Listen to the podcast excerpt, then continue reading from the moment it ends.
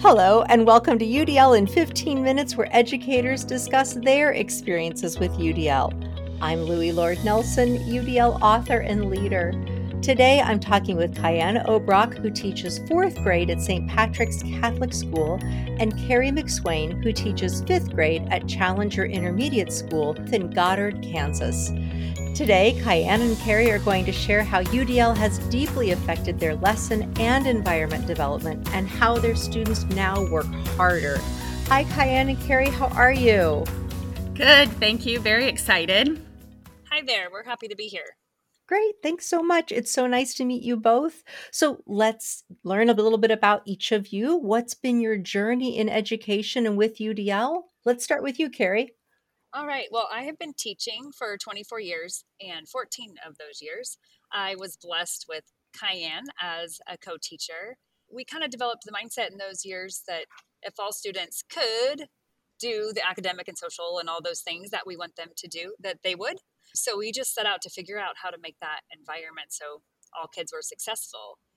About a year ago, January ish, we got invited to be a part of uh, Access for All project. So we have been in a UDL PLC, it's a lot of initials there, for the last year. And just with our co teaching foundation, that just gave us an, enough confidence to take the risks and get started. Awesome. And what about you, Kyanne? So we started the project with a PLC called Access for All that was we were invited to be a part of through people in our district and through an association in the state of Kansas. And so through that PLC, we were able to kind of start from the ground up. We didn't really know much about UDL except for that we were passionate about giving students access to whatever they need and individualizing based off of students' needs and learning about that, learning about the different ways that we could enhance student learning. And so we started with that project.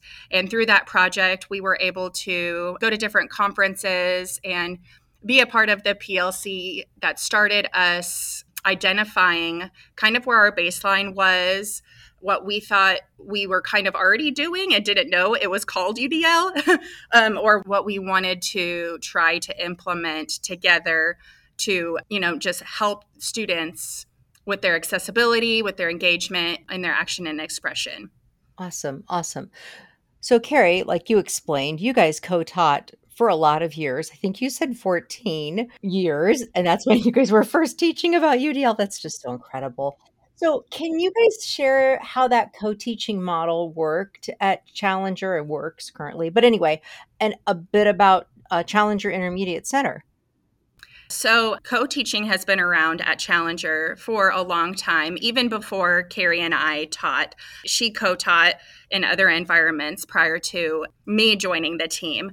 I actually got to student teach with her as a newbie and got to learn from her, which was really cool. And then after I was hired, I got assigned back into the co teaching environment, which was like a dream come true for me. And I tell people that all the time that, you know, I got to be in my dream job because I was able to co teach with Carrie and another teacher. Her name was Angie we were kind of the the trio where we taught together but the system of co-teaching at challenger it works that there are certain identified students placed on a team. So it could be a team of two teachers who flip back and forth for ela writing math and social studies or it, it might be a team of three. And so the special education teacher would co-teach with those teachers and facilitate the special ed services that are needed in those classes. And early on, big focus for both Carrie and I were individualizing. That was individualizing the content, we were individualizing student output and modifying assignments. And of course, d- teaching together, where we would both be up at the front of the room, complementary teaching and delivering content. And it really did evolve because that type of environment and that type of collaboration, you know, there's a certain trust factor there. And so trying new things like incorporating UDL practices, that was really easy for us just because we had that relationship. Nice.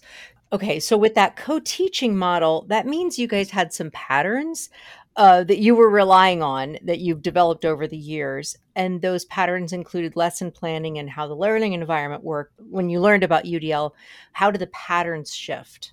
Well, it, not only did the pattern shift, but like our toolkit grew also. With co teaching, you usually have one person that's a content expert and one person that's an access expert. Just working together, we kind of became both. Kyanne learned the content inside and out, and I was able to help students access so that we could shift seamlessly through those co teaching models. With the project, we were able to learn from and do book studies from people like Lee Ann Jung and Allison Posey and Catlin Tucker. And going to some of those professional development opportunities, we just kind of jumped right in and started implementing the UDL framework, which naturally just shifts the focus from what the teacher wants from the lesson and what the teacher not so teacher centered, but it comes about this becomes about the students, their choices, their interests, their strengths. It just surprised us that when we started planning, we used to plan. Here's the lesson, here, here's our standards, here's a lesson we're going to do with that. Okay, so how do we modify this or accommodate for students who aren't going to be able to do that? That was definitely a typical conversation we would have. We'd have a regular assessment and then a modified assessment through the UDL lens and all of our new learning, we now were able to plan for the variability and we thought about barriers and how we can present these opportunities for our students with those barriers in mind instead of specific students and their weaknesses in mind. It shifted everything about our lesson planning. It became so much more fun also. And we were able to be creative and just give our students these authentic learning opportunities that they were in control of. Nice. And then would you say that that changed student effort? It absolutely did. Once we figured out how to engage students in a way that wasn't us being the sage on the stage in front of the classroom or like being the entertainment, when we designed the lesson to automatically engage kids based off of their interest or even a learning preference, we saw an immediate change in their engagement and motivation and just with like their sustaining work and work completion. And and not to mention you know those benefits for the students but modifying assignments and accommodating for assignments, it takes a long time to do that. And it takes a lot of preparation ahead of time and collaboration. When we were able to plan and design lessons for the variability, it cut that planning time in half and that that preparation time no longer were we modifying and and changing the assignments and so kids didn't see those things they just saw the lesson designed and they knew what they wanted to do and then they could perform within that Nice. So, when you talk about that shift from the modification to designing for lowering barriers, is there an example that you can give from a lesson or a unit? Absolutely. We were able to go see Catlin Tucker speak about that shift to student led. That gave us some confidence to implement the playlist model. We just saw the kids taking ownership of their learning, motivation increased, as well as all their critical thinking skills.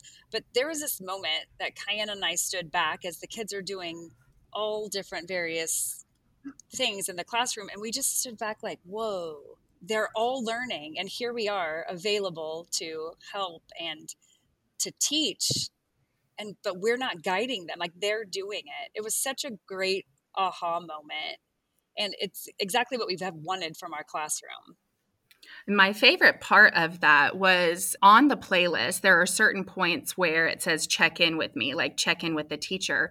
And so, because each student was kind of working at their own pace and they had the different activities that they could choose, we were able to do like one on one feedback time with these kids throughout that lesson. And it wasn't, I mean, it was individualized, actionable, and timely feedback for kids because we were available in those moments to give that. And so that was my favorite part about it. Not just like the revelation, like, oh, this is really working and, and this is the sweet spot, like we found the sweet spot, but then also the feedback component that comes along with that.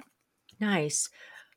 Before you jumped into this, when you looked at your students and you thought about them doing either independent work or small group work, did you have to do a lot of um, front loading?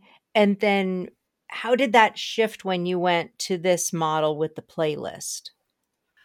I think we had to do a lot of front loading, like pre teaching content or pre teaching expectations, and a lot of planning ahead of time between the two of us.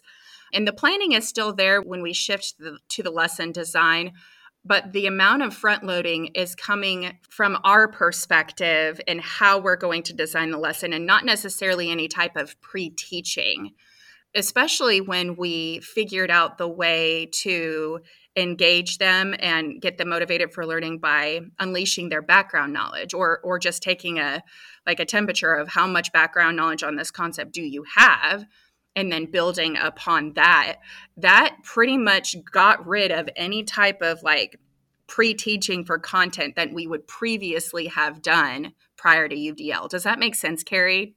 Would you agree with that? Yes, absolutely. Nice, nice.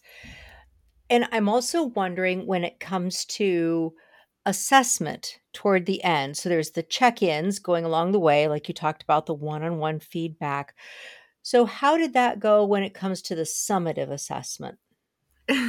so, the I guess the thing that we can talk about with this is we were still like required to do certain summative informative assessments with some of our content and the maybe the UDL spin on this was we weren't quite sure how we were going to implement that and so that was probably one of the moments where we're like, okay, let's just try it. And we jumped in with both feet.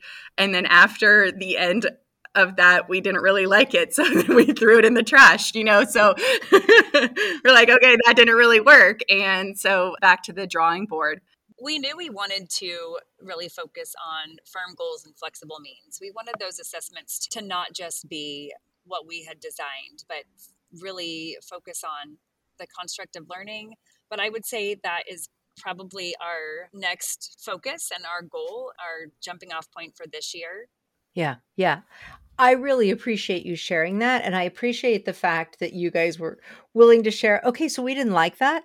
so we have talked I mean, nobody has been a teacher if they haven't had that moment. I always say I want to apologize to my first year students, right? Because yes. it's just that's just the way it is and that's the way we all live. So thank you for being brave and talking about that and and then but also pointing out the fact that you said look here in the beginning we're going to focus on the firm goals and the flexible means. That's where we're going to put our attention and then as we practice with this more then we'll, we're going to figure out the whole formative and summative assessments especially because like what you just talked about you have some requirements around that and when we have some specificity around requirements uh, we have to figure out where the flexibility is within that specificity, if that makes sense. Yes. well said. Yeah, yeah, yeah. So that's what you're going after. Oh, this has been great. I just really appreciate this so much, Kyanne and Carrie. Thank you. And um, I know it's been really hard for you not to be teaching together because you did for 14 years. Oh my gosh. But I love having you on this podcast together. Your energy is fabulous. And I know that you guys still chit chat and share your ideas. But thank you so much for coming on for this podcast. Thank you. Thanks for having us. You're welcome. You're welcome. So, for those listening to this podcast, you can find supplemental materials like an image montage with closed captioning, that montage with audio descriptions, a transcript, and an associated blog at my website, which is the udlapproach.com forward slash podcasts. And finally, if you have a story to share about UDL implementation for UDL in 15 minutes, you can contact me through the udlapproach.com. And thanks to everyone for your work in revolutionizing education through UDL and making it our goal to develop expert learners.